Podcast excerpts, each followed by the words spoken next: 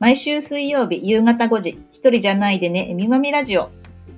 島田市子育て支援ネットワーク会長、つむぎカフェオーナーの杉本まみと、NPO 法人クロスメディア島田事務局長の小玉恵美がお送りするラジオ番組です。この番組は子育て真っ只中のお母さんに向けて、一人じゃないでねを伝えるもの。終わりのない子育ては、本やネット、周りの情報に時に振り回されたり、外出もままならず、孤独を感じがち。そんな日々でも週の折り返しの夕方のこの時間が正解不正解ではなく、わかるなぁ、そんなことあったなぁと肩の力がふっと抜けるものになるよう、様々な角度から子育てあるあるや身の回りの出来事をお母さん目線で伝えていきます。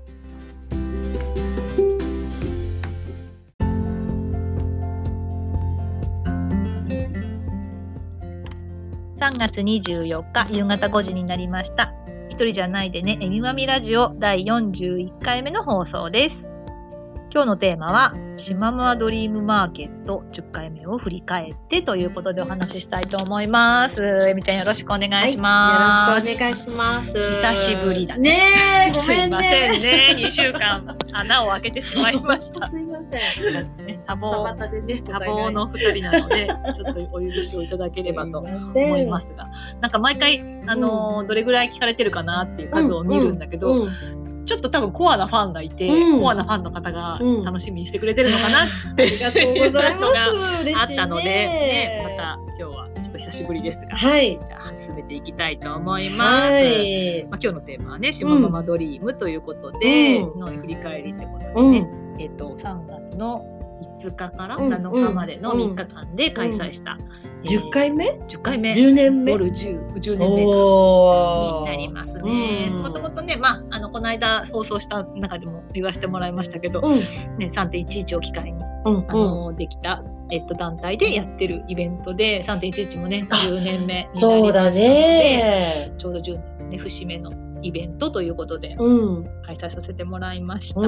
はい。前にちょっと聞いたかもだけど、もともとの、その、始まるきっかけっていうのは何だったんだっけ？そううんと、3.11の、うん。えっと、イベント、あ、じゃあ3.11をきっかけに集まったうん。スタッフたちで、うん。えっと、立ち上げた島ママが、えっと、ハピママってね、あの、静岡でやっている、うん。うん。あの、高見塾でやっているイベントに行って、うん。あそこでちょっと、ンスパイアを受けて、うん。で 島田でもああいうのやりたいねって言っうんうん。て開催したのがうんうん。10年前になります、ね。今もやってる？ハッピーママ。ハピママも今やってます。はい、そうそうそう。でも本当に3月、まあ、3.11に合わせてうちの年に1回、ハピママは年に2、3回やってるのかな。うん。けどうん。まあまあ、ドリームマーケットは、えー、と年に1回3月っていう風にしてるのは、うん。やっぱ3.11に合わせたのと、あの学用品とかね、うんあのうん。入園入学うん用品が必要なお母さんたちのために、うん。3月に開催するっていうところをやっぱ目的にしてね、うんうん主催をして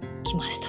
えーでもさそのいそのイベントに行ってね、うんうん。やってみたいって思うのはさんいっぱいいると思うんだけど、それを自分の街で実現していくっていう時ってさ、うんどういう感じで進んでだってつてとかもそんなにきっとないでしょ、そうやり方もなんかお客さんとしては言ったけど、うんうんうんで、ねどうやってっていうのってさね。すごいよね。今思うと本当にねすごいなって自分たちでも思うよね。でもやっぱりその行ってハピママに行って、うん。すごい私たちも楽しかったし、うん。リフレッシュできたうし、ん。なんかまあまた明日からが子育て頑張ろうみたいな、うん。なんかそういうのを、うんあの島田でもねうん。開催することで島田のお母さんたちにもそういう風に感じてもらいたいなって思ったのが一番なのと、あ今みたいにね、マルシェあっちこっちで今やってるけど、うん。あの当時は本当にそんなことやってなくーて、うん。あの一からいうん。ろいろ声かけたり、うん。あのまあもともとマルシェに出てたあの島田の人たちがいたので、うんその人たちに、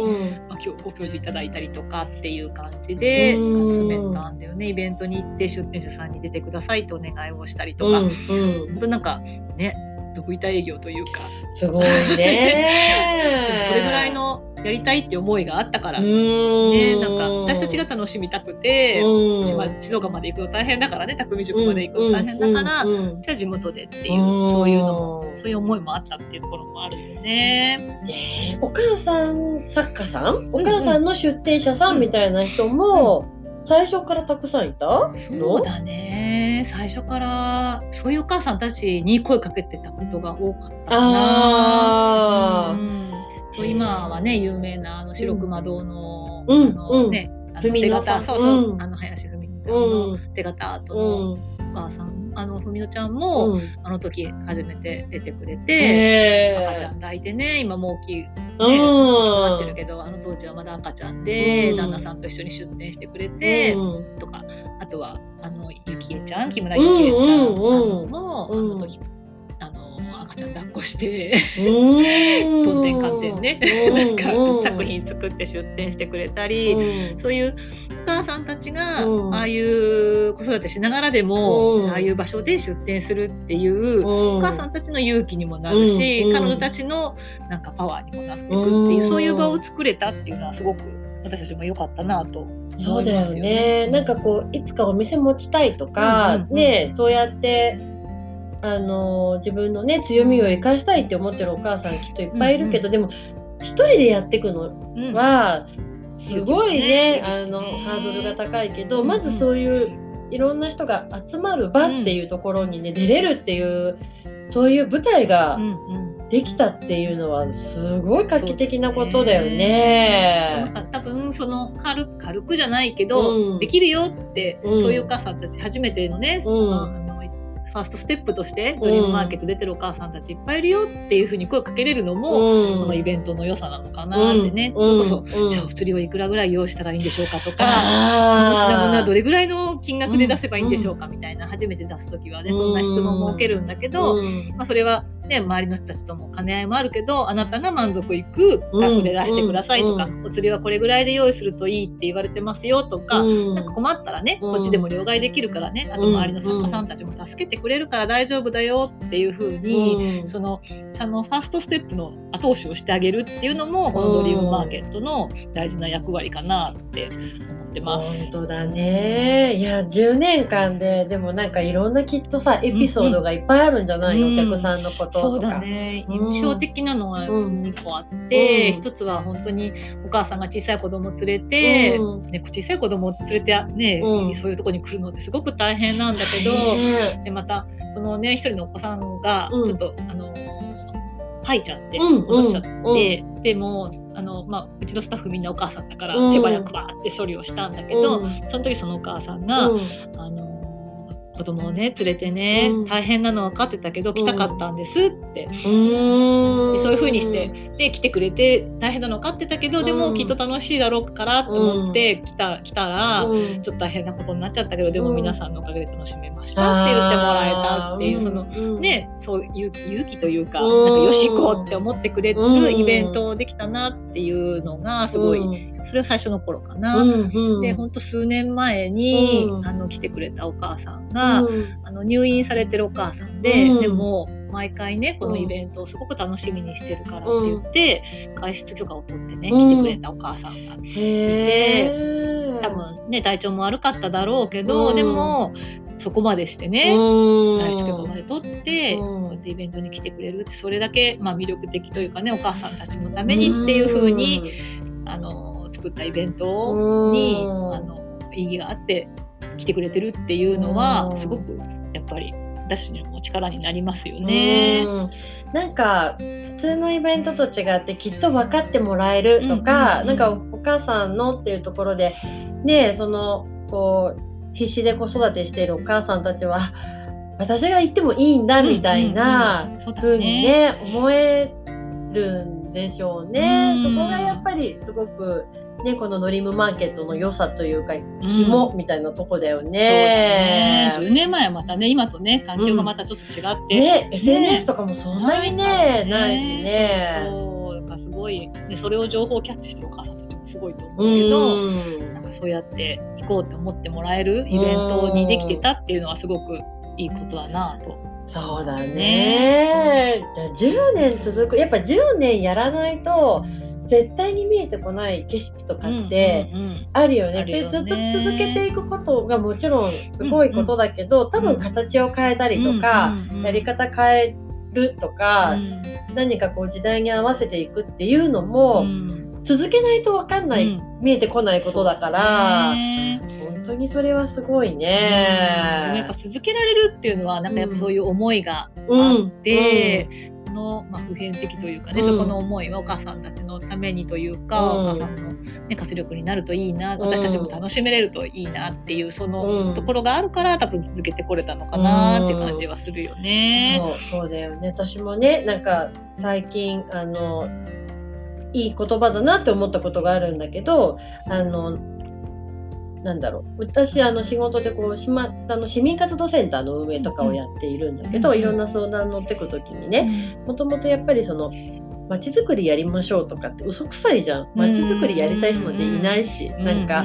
でそうじゃなくって個人の思いとかがすごい大事なんじゃないかなって思っていつも相談乗ったりしてるんだけど、うんうん、がある人がそのそういうことに上手に言ってくれたことがあって始発の思い、始発っていうのはこう、電車の始発じゃなくて、私発の思いっていうところを大事にして行った先に街づくりになるって最初から街づくりじゃないっていう,、始発の思いを具現化していったらもしかしたら街づくりにそれはなるのかもしれない。街づくりで街の課題を解決したりとか街の魅力をもっと伸ばしたりとか住む人が嬉しくなったりとかっていうっていうところがあってなるほどなって思うんだけど多分その始発の思いっていうのが、まみさんにはその島ママドリームマーケットの中に、お母さんであるお母さんが主役でいいお母さんでもお店やれるよとかっていう、それがいっぱい込められるか込められてるから、10年続くんですよね、うん、だからすごい改めてあそういうことだな始発の思いっていうのはなんか話を聞いててねすごい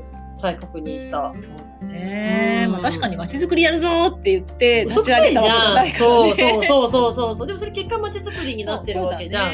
そう、ね、そのお母さんこう元気になって、うん、ね、その作家さんたちが自分でこう何かを広げてくれるって言ったら、まあそれも街づくりだしね。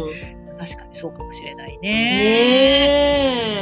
ねいやすごい10年ね。これからもね楽しみ。だね、本当でも本当に思いっていうのはね、本当に人を動かすし自分も動かすし、継続する本当に原点というかね大事な希望のところですよね、でもきっと思いって年代とか、環境とかで、変化していくものだしね。うん、そうだね。確かにね、ずっとその思いを持ってるっていうのも大事だけど、うん、まあ、変化して当たり前のところだよね。ねまあね、皆さんもね、きっとね、うん、思いがいろいろあると思うので、その思いを大事に一緒に頑張りましょうってとこでしょうかね。そうですね。はい。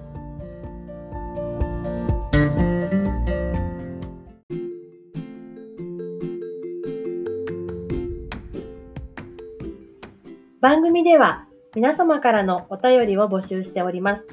感想やご意見、ご質問など、ぜひお寄せください。メッセージの受付先は、えみまみ2813アットマーク gmail.com です。えー、えみまみはすべて小文字の emi, mami 数字の2813アットマーク gmail.com になります。次回も水曜日の夕方5時にお会いしましょう。今から夕ご飯の支度とか、子供のお風呂など、今日もゆっくりできるのはまだ先のお母さんも多いかもしれませんが、ぼちぼち頑張りましょうね。一人じゃないでね。